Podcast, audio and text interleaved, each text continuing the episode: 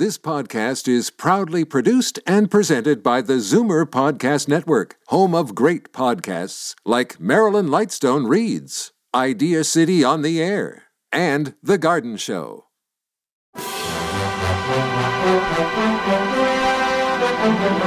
It's Zoomer Radio's Theater of the Mind with Frank Proctor. Open your mind as we fill your head with amazing thrills, chills, and laughs. Theater of the Mind.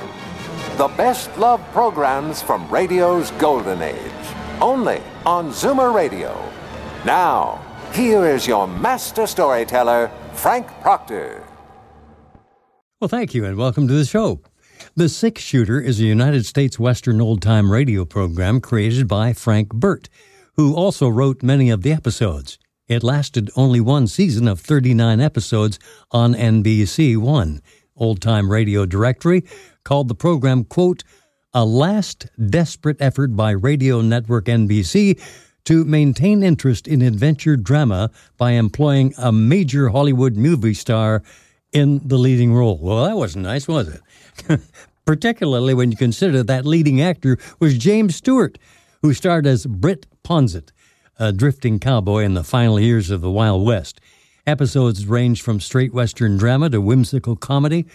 A trademark of the show was Stewart's use of whispered narration during the tense scenes that created a heightened sense of drama and relief when the situation was resolved.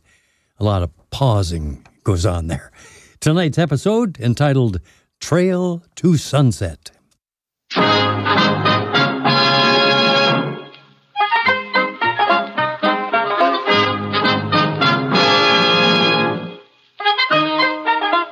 In a moment, you'll hear James Stewart as the Six Shooter, just one of the many fine programs brought to you Sundays on NBC. Later this evening, listen to the NBC Star Playhouse with Leatrice Joy and Jeffrey Lynn. Here, Meet the Press, America's number one news-making program. And be sure to keep tuned for the dramatic story of communism in America on Last Man Out. A wonderful lineup of great programs, all of them heard only on NBC. James Stewart as the Six Shooter.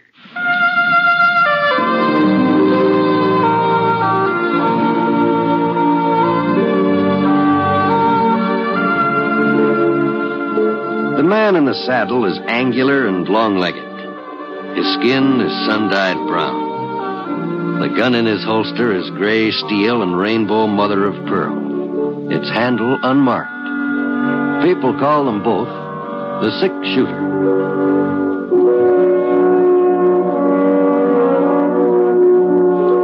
The NBC Radio Network presents James Stewart as the Six Shooter, a transcribed series of radio dramas based on the life of Britt Ponset, the Texas plainsman who wandered through the Western Territories, leaving behind a trail of still remembered legends.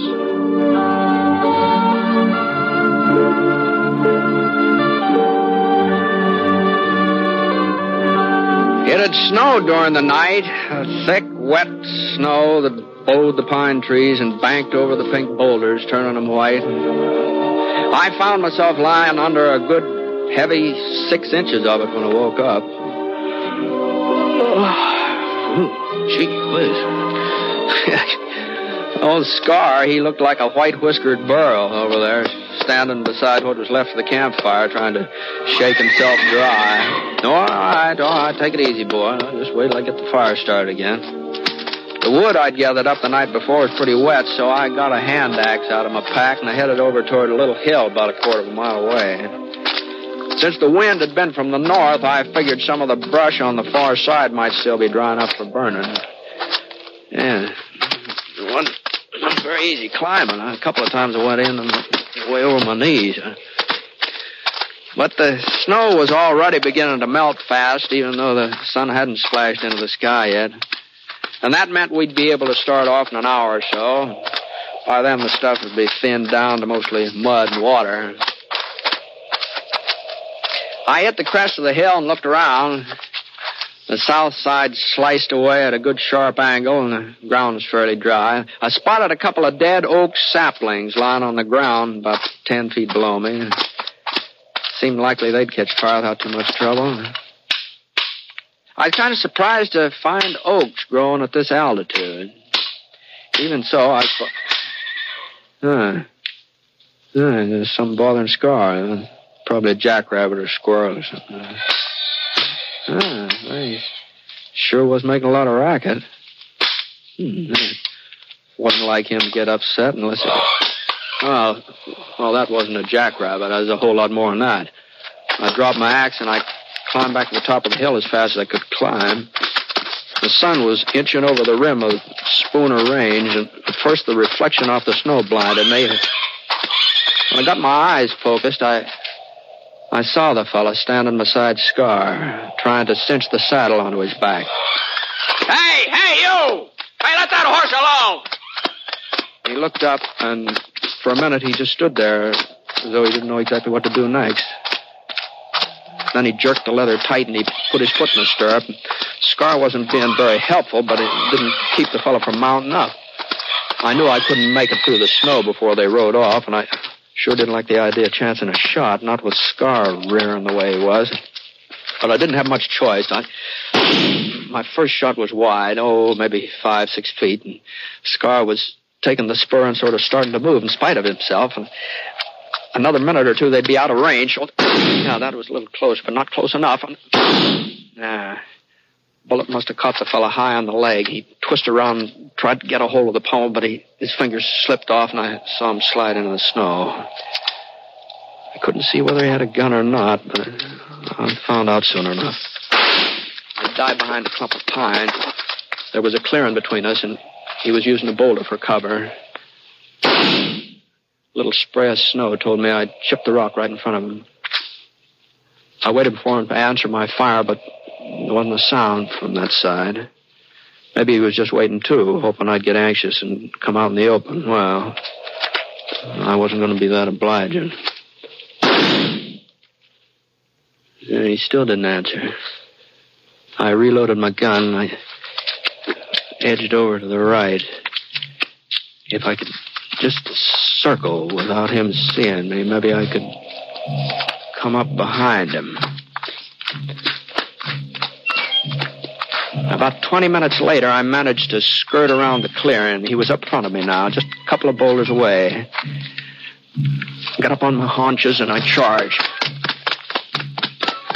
And then uh, I saw why I'd been so quiet.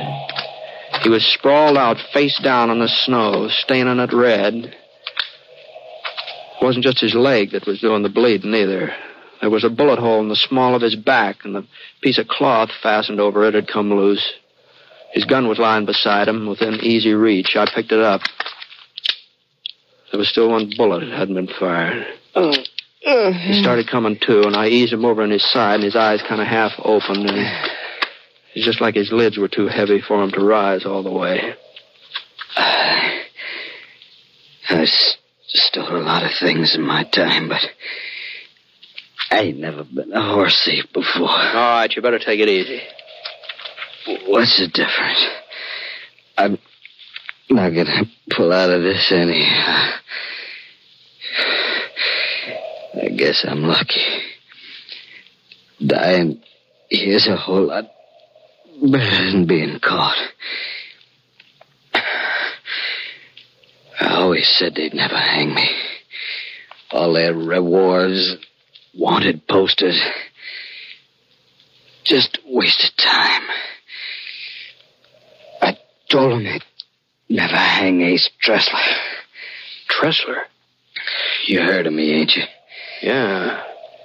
Yeah, I've heard of you. Everybody's heard of Ace Tressler. Yeah, one way or another.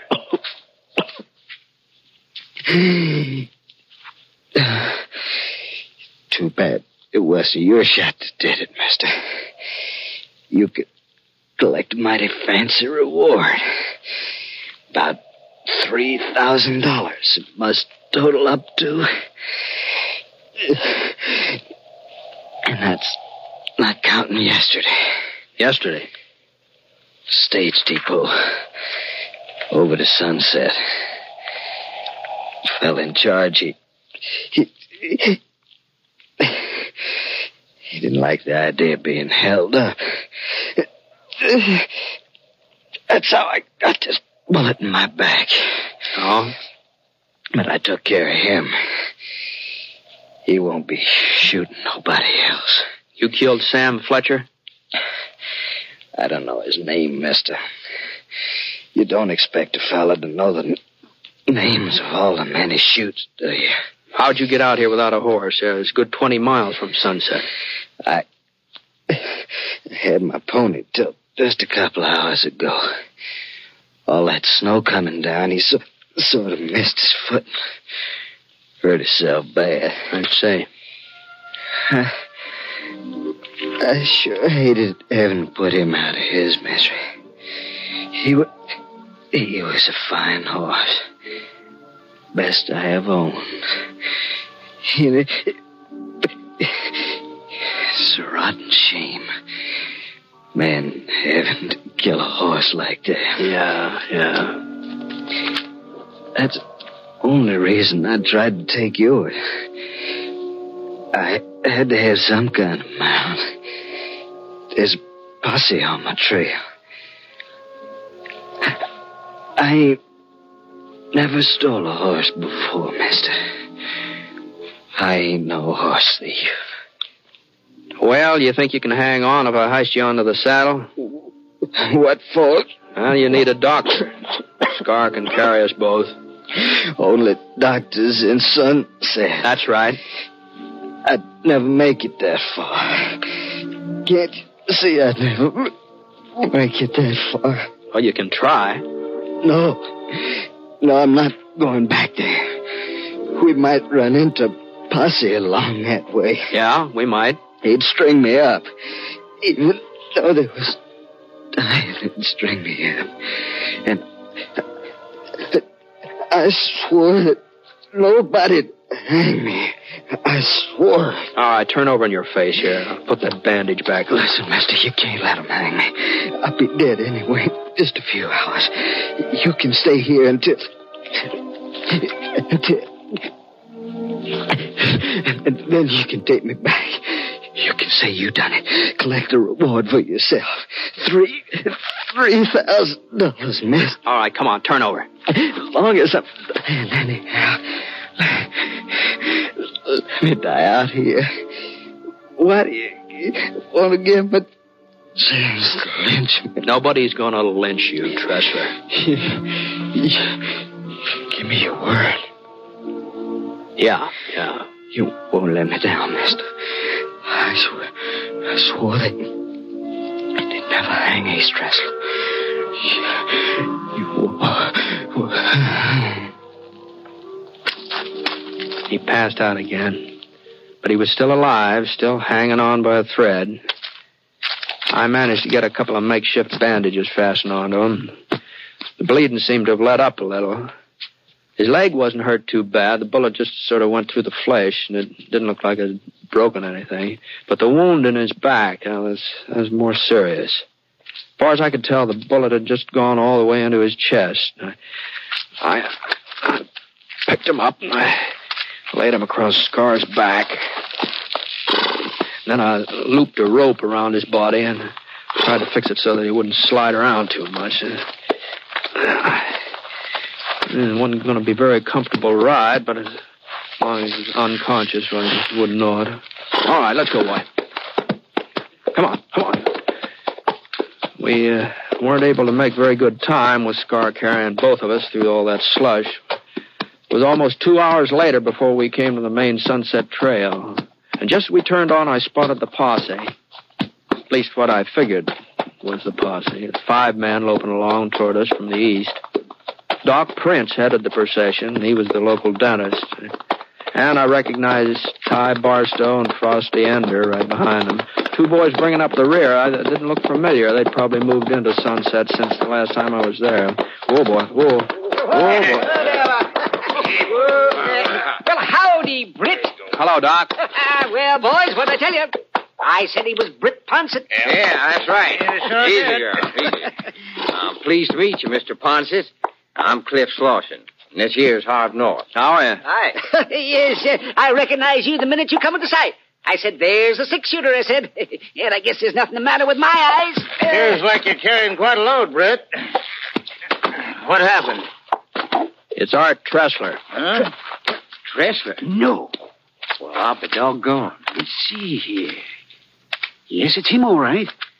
Leastways, it sure looks like them pictures on the posters. Well, if that don't take their cake. This neighborhood's getting to be a real outlaw's haven, I reckon. Well, maybe they'll change their mind about hanging around after they find out what happened today. Yeah. Yeah, we've done a pretty good job of taking in the welcome mat. Pretty good. Hmm. If you ask me, we set a record. With Ponset's uh, help, of course. Oh, you boys didn't need any help from me. You would have found Tressler yourselves before very long. well, what are you talking about, Britt? We didn't have the faintest idea he was in these parts. Sure, we were already on our way back to town. You mean you mean you weren't looking for him? Of course not. Well, what are you doing out here then? I th- I thought you were a posse. We are a posse, but we were hunting George Revitt. Rabbit. Yeah, you remember him, don't you? Rob Phil Jeffers General Store a couple of years back. Almost killed old man Jeffers. Yeah, yeah, I remember. Well, sir, he broke out of jail a week ago. The one over to Polk City, and what do you think he did? He headed straight for Sunset, and he tried to pull another robbery. Yeah, only this time he did kill Sam Fletcher while he was at it. Now, now, just hold on a minute here, boys. Now, you're trying to tell me that you're looking for George Revitt, and that you think he's responsible for the robbery at the stage depot last night. Think? We know it, Britt. Of course we do. But we ain't looking for him anymore. We found him. What? Yeah, just a couple hours ago. Hiding in a cabin over by Walnut Creek. That's right, and he won't be pulling no more holdups neither. We saw to that. no, no, no, no, boys. Now, you better let me explain this, Britt. He uh, might think we was kind of hasty this morning. Uh, It isn't as if we didn't give Revitt a trial. A trial? Well, there was no doubt about his being guilty, Britt. and seeing as how there's no judge in Sunset, and we'd have to wait till next spring for a formal hanging, well, we sort of speeded things up a mite. You. You didn't string him up yourself. Well, not very high up, just a couple of feet off the ground. Uh, now, boys, now, boys, wait just a minute now. Now, uh, uh, now, Britt, there's no point in your looking so all-fired serious. There's nothing anybody can do about it now. Well, that's true enough, Doc. Yeah. There's nothing anybody can do.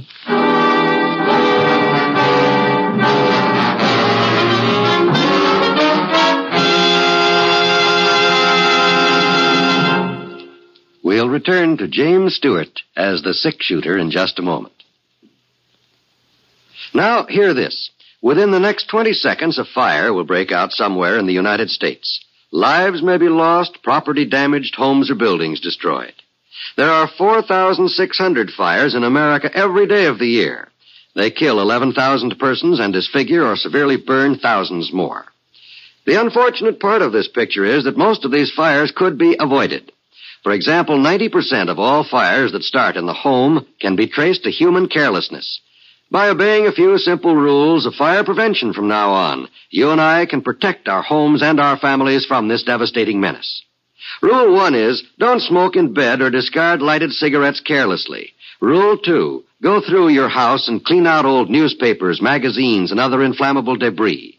Rule three, promptly repair defective wiring as soon as you notice it. Fire won't wait until tomorrow. Rule four, use only those cleaning fluids which will not burn. And last but not least, be careful with matches. Keep them out of the reach of small children. Remember, it doesn't pay to gamble with fire. The odds are against you every time.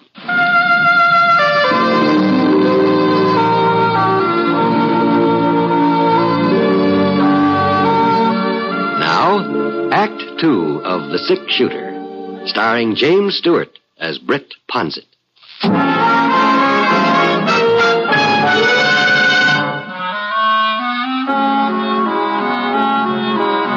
Well, I, I just didn't know what to say. Ace Tressler hadn't been lying when he told me about robbing the depot and shooting Sam Fletcher. A man, man doesn't confess to something like that when he thinks he's ready to cash in, no. And as for George Rabbit, oh, he caused folks trouble ever since he was a kid. He'd been mixed up in all sorts of gunfights, too, fights that usually ended up somebody else dying. But he hadn't killed Sam Fletcher. That's one thing he hadn't done. Well, looks like Tressler's still with us. Yeah. Well, I'd better get moving. Well, uh, you want us to take him into town for you, Britt? That's a good idea. No, no, thanks. Uh, you see, I gave him my word that he was going to a medical doctor. I don't get you. You see, he was afraid he might be lynched. Well, we ain't got no grudge against Tressler, Britt. Oh, I guess he's as mean as they come, but he ain't never given us no bother in Sunset. Is that so? I told you. We didn't even know he was in these parts. Well, I guess you should have known it, Doc. Huh? He's the man who shot Sam Fletcher. Oh, What's that? Oh, I know what you're up to, Britt. You're just joshing us. You're trying to make us feel like we've done something wrong and take care of George Ribbit. Well, all I'm saying is that Tressler told me he's held up the stage depot last night and he killed the fellow in charge. You ain't serious. I'm about as serious as I can be. Oh, but Britt, that don't make sense. Why, why, it had to be Rivet. What made you so sure? Well, we knew he broke jail. And somebody said they thought they seen him in town yesterday. Now, let me see who. Oh, it was Johnny Seals, I think. Yeah, yeah, and we picked up his trail not far from the depot. Well, he led right to that cabin on Walnut Creek where we found him. He admit the robbery and the shooting? Well, you don't expect a man to admit a thing like that when he knows there's a rope waiting for him. Yeah. Well, well, I'll see you. Oh, no, no, no, wait. Wait. Now, hold on now, Britt. You're wrong about this. Why, you just gotta be wrong. You think I'm lying, Doc? No, no, no, no, no, of course not, Britt, but everything pointed to Revitt. Well, maybe Tressler was just making that up, uh, what he told you. Well, how did he find out about the robbery then? Well, I... Now, Britt, you know we wouldn't have done anything if we weren't certain in our own minds that we were right. Why, you know that. It's possible we made a mistake. Well, I'm not saying that we did, but it is possible. No. Well, even if we did, Rabbit deserved hanging. He's deserved it for a long time. Yeah. Yes, that's what I'm getting at. We didn't do any harm, Britt. Uh, not really. You didn't, huh? Oh, of course not. But, but uh, if you were to tell folks about this, well, they might not see it our way. They, they might figure that we took too much on ourselves. Uh, so you won't say anything, will you? Well, all I'm doing is taking Tressler into town. Whatever he says after he gets there, that's up to him. Uh, well, I know, we but don't I don't need know. to worry about Tressler. He ain't going to say nothing. Huh? Well, take a look. Yeah, he was dying. Oh, Wasn't any doubt about that. I cut the rope that was holding him back and carried him over to a dry space just off the trail. And just before I could put him down, he gave a little shudder, and I felt the life ease out of his body. Well, he'd been right about one thing. Nobody would ever hang Ace Tressler. Yes, that saves your trip into Sunset, eh, Brett? Well, I was heading for there anyway, Frosty. Oh? As long as I've come this far, I might as well go the rest of the way. Well, I don't... now look here, Britt. Uh, Ace is dead. Yeah? Well, then don't you see that there's nobody to say whether he was the one who killed Sam Fletcher or not? Nobody but Britt. That's right. Now, now, now suppose we did go off half-cocked. Uh, suppose we were kind of hasty with Revitt. Well, we're sorry about it, but there's nothing we can do for him now. It seems you told me that before. Well, it's the truth, ain't it? Sure. Well, then what would you gain by getting us into hot water? Letting people know that we kind of uh, uh, overstepped the mark? Is that what you call it? Overstepping the mark? Well, it'd be different if Revitt was innocent. Well, somehow I got the idea that he was. Well, yes, of this robbery, maybe, but, uh, well, he... I had a brother, Ponset. He'd be alive today if it wasn't for George Revitt. Mm-hmm. Is that why you hung him, to get even for your brother? No, no, no, no, of course not. We were just doing our duty as citizens. We thought he shot Sam Fletcher. But why, why are we standing here arguing? If Ponset wants to try and make trouble, well, he ain't got no proof. It's his word against ours. That's right. Cliff's right. We can even say that Revitt confessed. Why, everybody at Sunset will believe us. Well, then I don't see what you're so worried about. Then. Why, we ain't worried, Britt. Not really, of course we're not. I know you pretty well. We've been friends a long time. Why, you're not going to go out of your way to stir up a hornet's nest? No, I'm sure of that. Well, I ain't so sure. Just a minute, Ponset. You're not leaving here yet. Uh, now, Frosty. And, boys, it's about time we start using our heads. If he goes into town and spreads this story around, they'll all believe it. Whatever Britt Ponset says, that's gospel. But he ain't going to say anything. That's right, he ain't. Because he ain't riding into sunset. He's turning around heading east. Is that so? Ah, I know you're a fast man on the draw, but there's five of us. You're not that fast. No, I reckon I'm not. Now, we don't want to get in any mix-up with Britt, Frosty. What do you want? People to start saying we murdered George Rabbit? Murdered? Well, that ain't what we done at all. His family might not agree with you, Cliff, if they found out the truth about that holdup last night. And he's got a brother, too. Well, maybe there is something in what Frosty says, but uh, we can't stop Britt. Now, he, if he takes it upon himself... We stopped Rabbit, didn't we? Uh, uh, Frosty? Put that gun away. Sure, I'll put it away. After I'm sure that Ponce is riding east. And I'm warning you, Britt. You ever breathe a word about what Tressler told you? I, I don't like being ordered around, Frosty. And just keep away from sunset. Now move. I said. Well, I held my ground. I knew Frosty Ender pretty well. I, I knew he wouldn't shoot. His business with Rabbit had pushed him into deep water, but not that deep. I watched his jaw muscles tighten up, and I saw a little bead of sweat begin to gather between his eyes, and for a minute nobody said anything. And then Ty Barstow shoved forward. I told you to put it away, Frosty. Wasn't what we already done today bad enough? You want to kill somebody else? We done nothing wrong. Get that through your skull, Ty. Rabbit deserved to hang, and we hung him. What about Britt? Suppose he deserves being shot? No, no, not unless he asks for it. That gun you're holding just proves how wrong we were this morning. We'd been right, you wouldn't need it. Shut up. We'd been right, we wouldn't be standing here feeling ashamed. Even you feel ashamed. That's why you don't want nobody to hear about it. That's why you're threatening Britt. here. And I'll make good on that threat, too. Now, now, No, you Frosty. won't. Because we're going into sunset and tell him what happened. We're going to take our medicine. You gone loco? And it ain't just because Rabbit didn't kill Sam Fletcher, even if he had. Well, he still wouldn't have been right. Oh, I reckon we wouldn't have found out so quick, but we'd have found out sooner or later. You know what's the matter with you, Ty? You're yellow. You got a streak a yard wide down your back. You were just as anxious to string up Rabbit as the rest of us. Things didn't turn out the way you figured. Yeah, it's true enough. Hey, yellow, that's what you are, clear through. You've got the gun, Frosty. You can stop me if you want to. Doc, you coming along? Yeah. Cliff, Harv? Okay. Sure. Hey, you crazy fools, we didn't do nothing wrong. What's the matter with you? Hey, why can't you see that? Frosty kept on yelling until they were almost out of sight. And then he turned and shook his head like he couldn't figure out what had happened. I picked up Tressler's body and I laid it across Scar's back. And Frosty swung around and stared at me. If it hadn't been for you, folks would have said we'd done fine. Nobody would have known about Tressler. Why'd you have to meet up with him today? Why? Because it snowed last night and his pony stumbled and he needed another horse. That ain't no reason. No, maybe not, Frosty. Maybe not. You coming into town? Yeah. Let's go.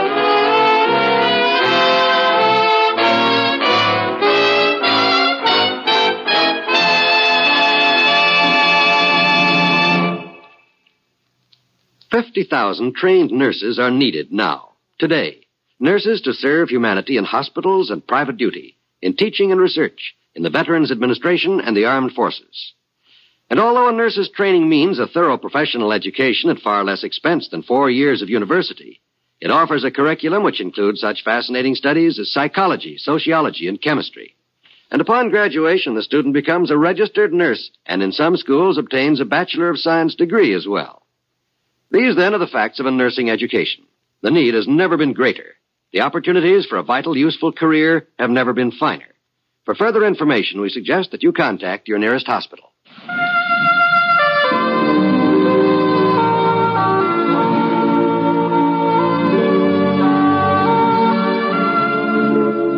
The Six Shooter is a transcribed NBC Radio Network production in association with Revue Productions. It is based on a character created by Frank Burt and is written by him. Mr. Stewart may currently be seen in the Universal International picture The Glenn Miller Story. Others in the cast were Robert Griffin, Harry Bartell, Lamont Johnson, Howard McNear, and Forrest Lewis. Special music for this program was by Basil Adlam. The entire production is under the direction of Jack Johnstone. All characters and incidents were fictitious, and any resemblance to actual characters or incidents is purely coincidental. Oh, by the way, you'll be interested in knowing that the six shooter has been chosen for broadcast to our men overseas through the facilities of the Armed Forces Radio Services. This is John Wall speaking. Stay tuned for The Bob Hope Show next on Theater of the Mind. Well, it's time for old Ski Nose to entertain. Bob Hope welcomes Chico Marx to the show.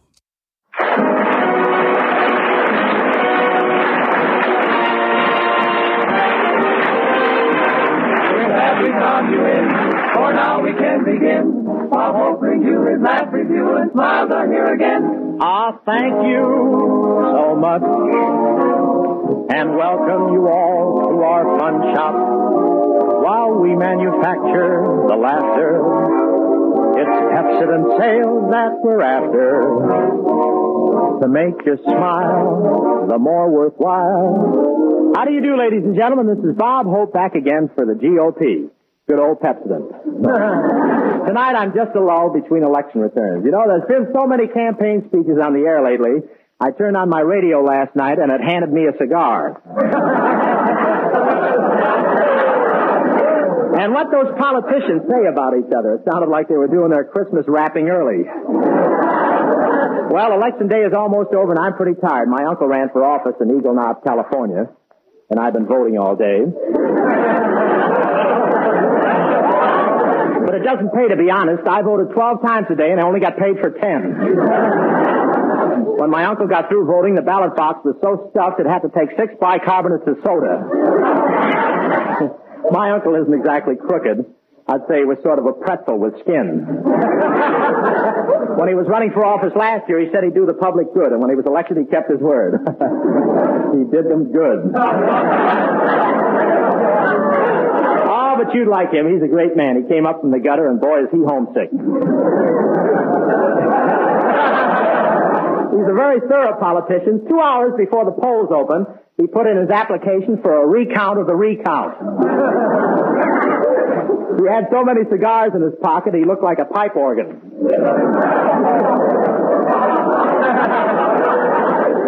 But I want to take this opportunity to thank the 26 intelligent, honest, right-thinking voters of Eagle Knob who voted for my uncle. The other 2,000 know what they can do.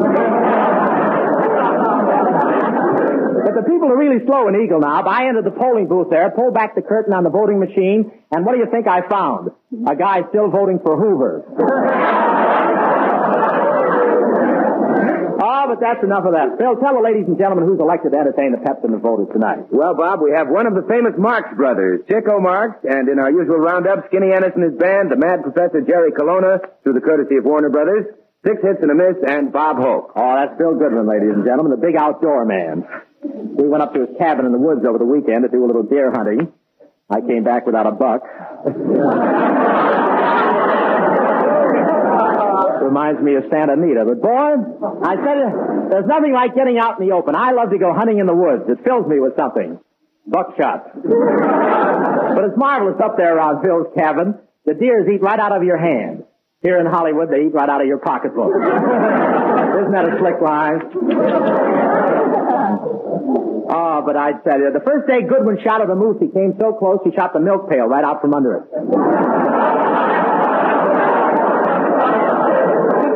The second day out, I came face to face with a bear. It was pretty horrible for both of us. It was a very old bear. Didn't have a tooth in its mouth. They were all in my arms. Bill shot at the bear 15 times without hitting it. Suddenly the bear ran in the woods and came out a second later with a large red bullseye over its heart. a large red bullseye over its heart.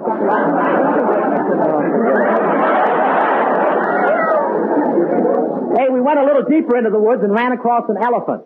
The elephant came up to me and said, uh, I've been hiding in here all day. How did we make out in today's election?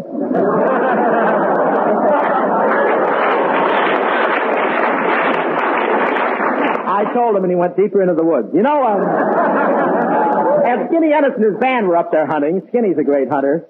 He fired one shot and ran up to Goodwin and said, is the guitar player out of the woods? Goodwin said, yes. Then Skinny said, really? Then I shot a bear. That's a nice cabin you have up there. Uh, Did you really like it, Bob? Yes, Bill, except the bed you gave me. Well, when I made it up, I asked you if you wanted one lump or two. Bill, that bed was so uncomfortable, even the beaver got out. Well, anyway, the trip was a success. All except the last day. I fell on a porcupine. Really? Did you, did you get the needles? Well, Bob, I, I have so many needles in me, every time I eat spaghetti, my stomach knits a sweater. Hiya, fellas. Hiya, Skinny. Say, Skinny, did you ever hunt bear? Yeah, but I don't like it. It's the leaf pickle. The leaves tickle. Yeah, but I'm, I'm disappointed in you, Bob. Why, what about Skinny? But you know that bird dog you sold me? Yeah. Well, he doesn't sing a note.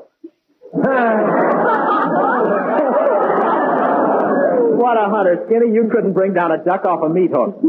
Well, everybody liked you up there, Bob. Really, Bill? Uh-huh. Even the parrot in my cabin. The parrot? Yeah, he woke me up in the middle of the night and said, is that Bob Hope, the comedian? And, and I said, yes. Mm-hmm. Yeah. So the parrot laid an egg as big as an ostrich and said, let me see him top that. Thank you, Bill. And now our six tips of the miss are going to sing out Johnny Mercer's version of the musical football player Jamboree Jones. Take it, talent. I began a story out in West Virginia in a little college. All the shooting body, only catch football, never mind the knowledge. Never mind the sheepskin, they prefer the pigskin, seem to have it in their bones. They know all about it, couldn't live without it, all except for certain Mr. Jamboree Jones. He played the clarinet with all his might. He studied night and day, he practiced day and night. Running up the field for Mr. Jones. He'd rather run up the scale and down the scale. What comes meanwhile the team marched on to greater fame till they were asked to play the famous Rose Bowl game. Oh, Roses, and on that day of days the students sing. What did they do when the team marched on the field? I want to tell you, ladies and you gentlemen, they scream. Rock, rock, rock, rock, this boom, bop, bop, bop, the ah, la, yeah, go, watch them go. Boom. Starting from the kickoff base, where the kickoff base could win it. Instead of going forward, they were going backward five miles mile a minute. Seeing their position, they called intermission. They heard the referee say, Seventeen to nothing, ain't exactly nothing. You got five minutes to play.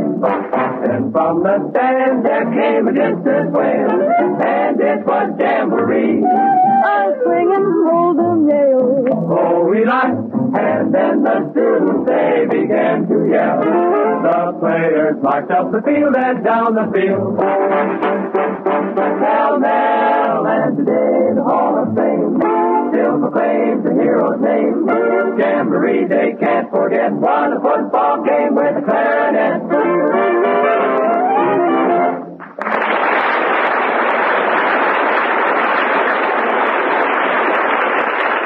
In 1754, a certain young Englishman received a letter from his father which read, I hope you take great care of your teeth, and that you clean them well every morning and after every meal. But I do insist that you never use any of those sticks or hard substances which always rub away the gums and destroy the varnish of the teeth. And who do you think wrote this letter in 1754? It was none other than the famous Lord Chesterfield. Now, fortunately, the sticks and hard cleaning substance he speaks of have completely disappeared from modern American life. But the rest of Lord Chesterfield's advice is as important today as it was nearly 200 years ago. Think how he would have greeted Pepsodent toothpaste containing irium. Irium is the cleansing agent found only in Pepsodent of all toothpaste. Gently, quickly, effectively, it helps Pepsodent toothpaste brush away stubborn surface stains, leaving your teeth gleaming with natural brilliance. And always remember, Pepsodent toothpaste containing irium is safe in its action on teeth. Safe for children, safe for adults, because it contains no grit, no drugs, no bleach. Try Pepsodent today and see how effectively it reveals the true beauty of your teeth.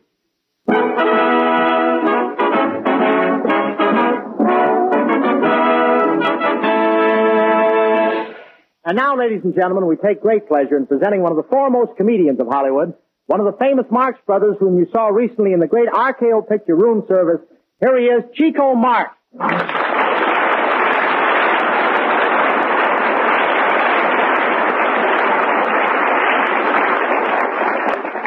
Thank you very much. Well, so long, Bob. Wait a minute, Chico, Chico, what are you leaving for? When the people applaud, that's enough for me. Wait a minute, we gotta do a show. I know, but I gotta go home and learn how to play the piano. Well, can't you learn how to play next week? No, next week I'm giving a concert. yeah, well, what about our audience? You've got to do something for them. Okay. Wait a minute, Chico. This is no place to sell ice cream. Why not? We need some good humor around here.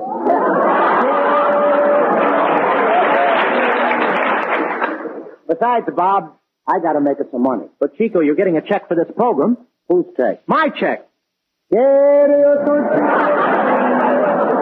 Look, Chico, what are you to do tonight? Well, I think I just stand in the back and hit. Well, you'll have plenty of company. Well, goodbye, Bob. I must go home now. Say, Chico, you like that house of yours, don't you? How many bedrooms have you got? Bedrooms? Let me see. Uh... Oh, we got no bedrooms. No bedrooms? What do you sleep in at night? In my night shirt. Some joke, eh, boy? yeah, I think it's my turn to stand back here and hit. Say, uh, have you got any bathtubs in the house? Well, I tell you, we got a new plan. We got a shower right over the bed. Shower right over the bed? Mm-hmm. All we got to do in the morning is to turn the water on, and then we don't get wet. well, why don't you get wet? We don't sleep in the bed. Look, Chico, if you don't sleep in the bed, where do you sleep? In the park. Yeah, but if you sleep in the park, well, what do you need the house for? Well, we got to have a someplace to keep the beds. I don't know, but that sounds kind of stupid. Yeah, I got it that from my uncle. He was a kind of stupid too. Way over like this. I get it. I get it, Chico. Well, it's so long, Bob. I gotta go now. I'm just itching to go home. Now, wait a minute, Chico. You gotta play the piano. All right. So where was I? You were just itching. Okay, we start from scratch. Wait, I've taken my coat off. All right, say that's a nice coat, but why do you wear it inside out like that? The other side belongs to Groucho. He's wearing it. I wish I was with him. Ladies and gentlemen, Chico Marx will now play his own arrangement of an original composition based on the second Hungarian Rhapsody by Franz Liszt.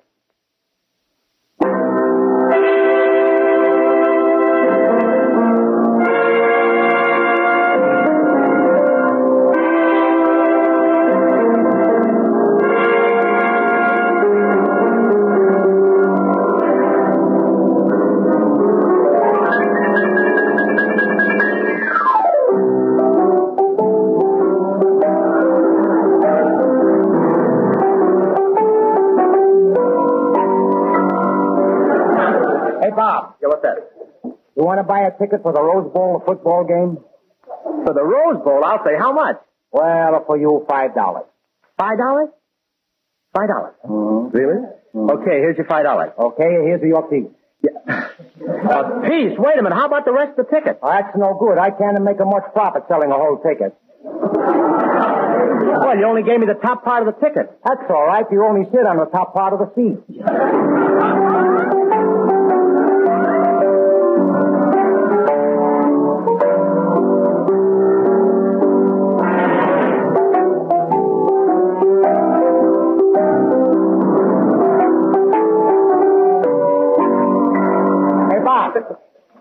Bob, I forgot to tell you. You know you gotta go to seat for that football game, right in the middle. In the middle? Uh-huh. Yeah, right behind the middle of the scoreboard. behind the scoreboard, but how do I see the game from there? Well, I tell you. I sell you a nice brace and a bit. Then you'll make a nicer hole for yourself. I'm in the hole now. How much does that cost? Four dollars and twenty-five cents. Four dollars and twenty-five cents for a brace and bit? Yeah, four dollars for the brace and two bits for the bit. Wish Groucho was here to give me an answer for that one. I miss him more than you do.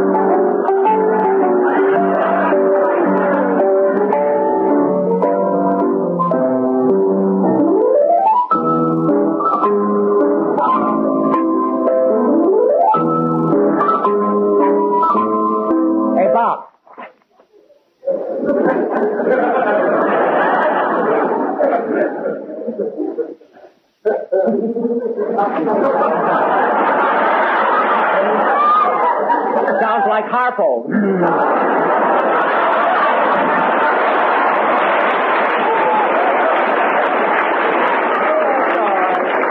It's all right, Chico. Anybody can drop a script. Go ahead. It's all right. I know, but I saw those jokes before. You'll see him again, too. hey, Bob. What's that? I'm going to do you a real big favor. Oh, don't go home so early, Chico. No, I'm going to let you have a pair of field glasses for the game. Well, Chico, I'm not so sure I can afford it. How much are you going to let me have them for? Very cheap, only 25 cents. Well, that's reasonable enough. Now, how about some lenses for the glasses?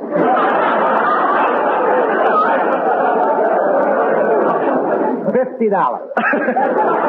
But Chico, how much would you charge me if I don't go to the game?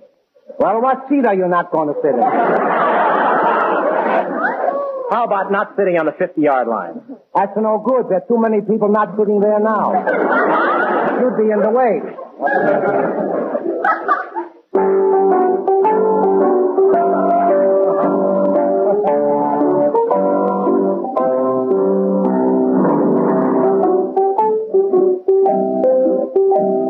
Hey, Bob, we got us some more jokes. well,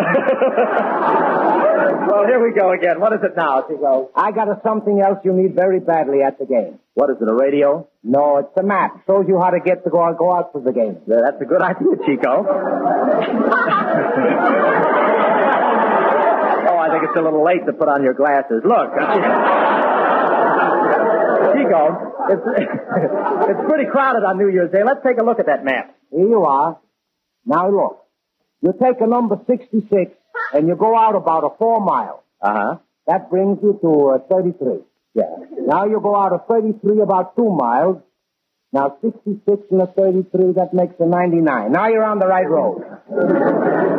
now you take a 99 for 280 miles and that brings you to the Grand Canyon. Oh boy, that's a beauty. Say, that gives me an idea, Chico. I've never been there and I'll need a vacation about New Year's. Is there any fishing? Sure, fishing and the hunting. You want to buy a license? I was afraid of that. Wait till I go home and sell my annuity. Say, maybe you'd like to have buy these football tickets back. No, thanks. I'll let you have them for three dollars apiece. No, thank you. Oh, all right. You can have them for nothing. I won't need them now. No, I don't want them. What's the matter? Don't you want to see the game? I saw the game. California won, 13 to nothing. Wait a minute. That's the score of last year's game. That's all right. You got a last year's ticket. And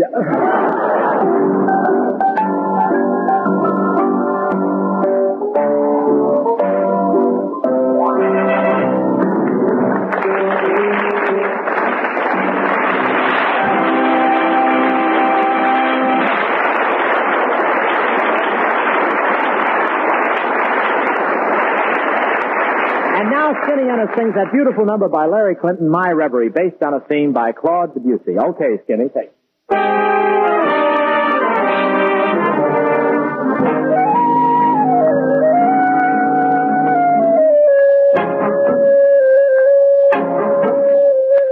How long is a dream in my reverie? I can see that this love was made for me.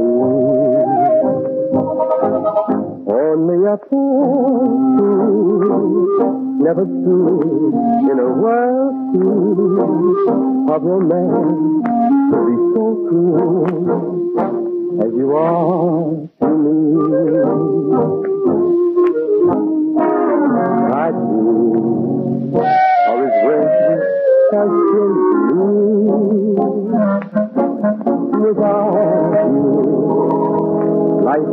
begin to be.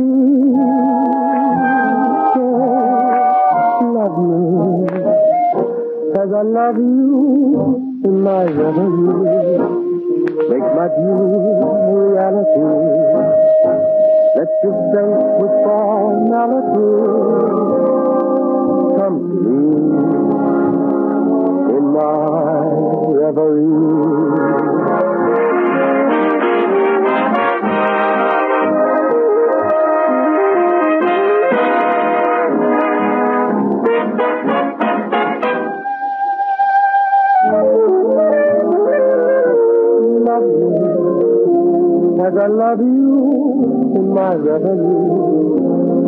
My dream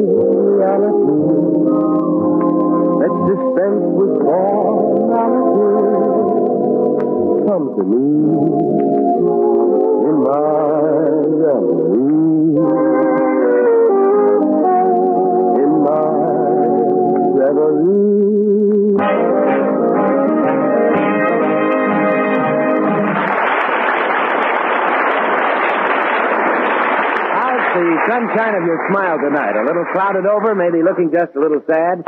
Well, then why not decide to swing over to Pepsodent tooth powder containing Irium?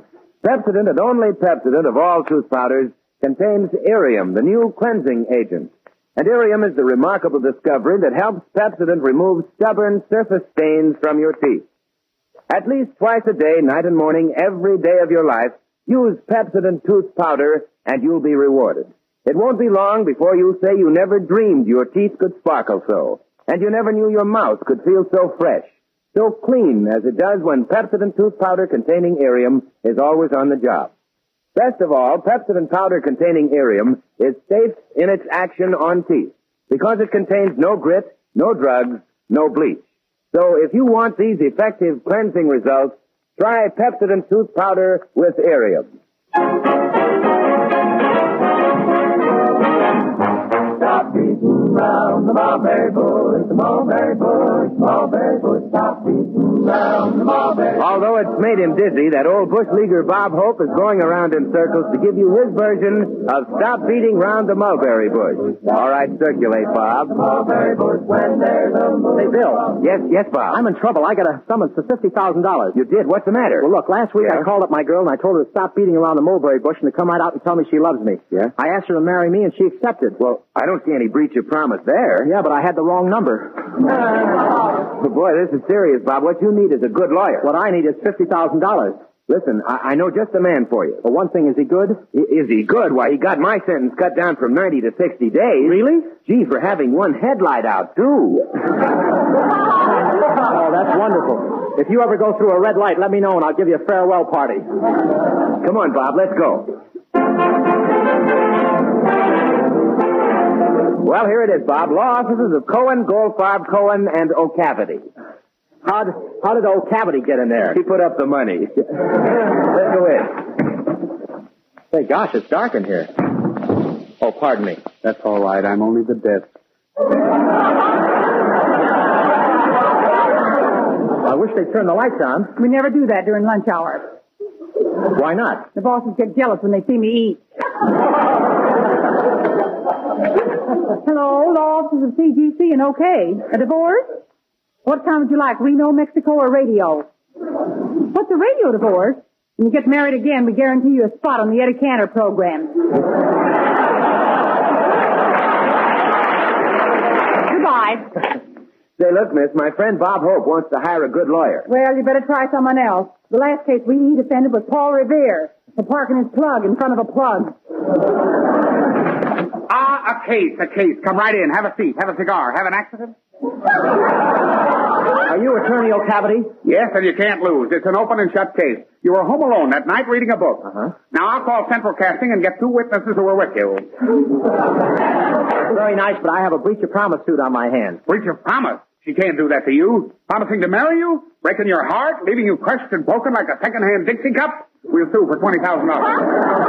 That's well, but there's just one catch. What's that? She's suing me for fifty thousand. Oh, lucky me. we'll make a settlement. Let's say 25000 for her and 25000 for me. Uh, wait a minute, where'll I get the money? Haven't you entered the movie quiz? Say, what a lawyer. He probably went through law school on a student tour.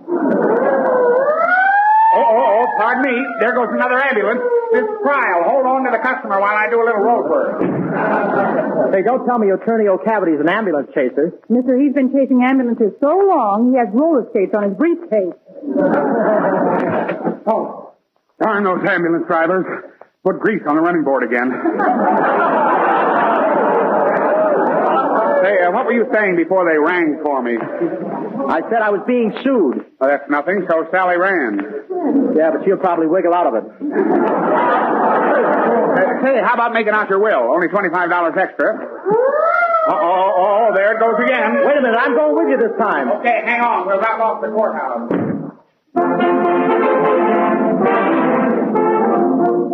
Say, boy, this is a busy court. Listen to the hustle and bustle. Hello, hustle. Hello, bustle. The sixth session of the Court of Sessions is in session, and I do mean session. Yeah, man. Uh, there's the girl right over there, Susie Subpoena. We all call her Sweet Sue. Uh, hello, Sue. Hello, Cavity. Well, here we are again. Here you are, get your cracker jack, popcorn, alibi, fail bonds, and a Tootsie Footsie ice cream. Who's that? Uh, that's the girl's lawyer, Ravelli. Hey, boss, do you call me? Yeah, I want to make a deal with you. That's fine. How about draw poker? Here's your card. My card? I got a five aces. I think I'll open. What do you got? I got a headache. Ravelli, if you were my lawyer, I'd say you were crazy. As a matter of fact, if you were my lawyer, I'd say I was crazy. Sounds sounds just like Groucho. No? No. Tell me, why is your client suing me for breach of promise? I'm running a special on the breach of promise this week. Next week, a habeas corpus with green flowers. With green flowers? Yeah, habeas Irish rose. Some joke, eh? no. No. I object. well, I read anybody's lines. What are you... What do you I object? What, what are you objecting for? The trial uh, hasn't started. Well, I'm just warming up. Order in the court. Order. The judge is about to appear. Greetings, Gates. Let's arbitrate. Hello, Sue. How are you? Oh, hello, Judge. Well, where were you on the night of October 25th? At home. You should have been with us. What a brawl. Is the jury present? Hello, Judge. Sue, you remember the boys? Sure. Hiya, fellas. Hello, Sue. What new? I'll give three to one I lose this case. That's no good. You can get 12 to one from the jury. Judge Colonna, I think this 30 days. But Judge, that isn't 60 days. Wait a minute, you can't give me 60 days. Ah, yes, knave. My time is your time. Bring the defendant and the plaintiff to the bar. You promise to tell the truth, the whole truth, nothing but, and see your dentist twice a year. I do. I do. I now pronounce you man and wife. I object. You're here to dispense justice. Very well. Justice will be dispensed with. Continue with the case. It's your shot, Mr. Ravelli. okay, I take the witness. Hey, Hope, where were you on the night of February the 30th? There wasn't any night of February the 30th. Oh, so you stole that too, eh? I'm ashamed. I'm not exactly proud of you either, Ravelli. I object. Objection overruled. All right, I object again. Objection overruled. That's fine. Now I got a pair of overrules. Judge, I'm getting sick and tired of this case. Yeah, come on, Judge. Stop beating around the mulberry bush and settle this case once and for me. Silence. I have reached a decision. Oh, goody. I'm afraid to listen. What kind of a trial is this anyway? Am I going to get justice? Ah, justice. Just as a famous justice once said. Folks. Folks. Uncle. Oh, there she goes again. Where's my waistband? Hey, that's for my case. Just a minute, Shyster. What about my And what about my case? I object. You can't object. You're the judge. Objection overruled. I'm throwing this case right out of court. What happened, Judge? I forgot to let go of the case.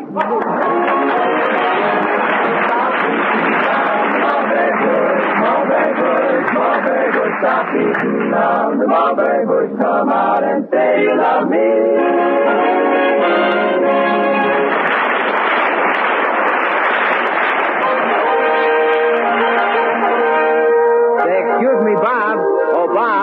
What have we for next week? Oh, well, next week we're really going to town, Bill. We have that man with us. Yeah, that man? That man, Groucho Marx. He's coming over and explaining the whole thing. Then we'll have our regular cast, Skinny Anderson's band, Six Hits in the Miss, Jerry Colonna, Bill Goodwin. And Bob Hope. Thank you. Good night, ladies and gentlemen.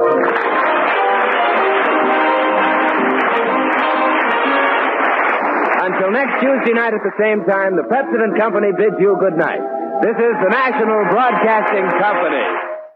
Thank you for listening. Tomorrow night, it's The Sealed Book, followed by Ozzie and Harriet. Thanks to Paul Stringer and Joel Schoenwell for technical support. The executive producer for Theater of the Mind is Moses Znaimer. I'm Frank Proctor. Have a great night. This podcast is proudly produced and presented by the Zoomer Podcast Network, home of great podcasts like Marilyn Lightstone Reads, Idea City on the Air, and The Garden Show.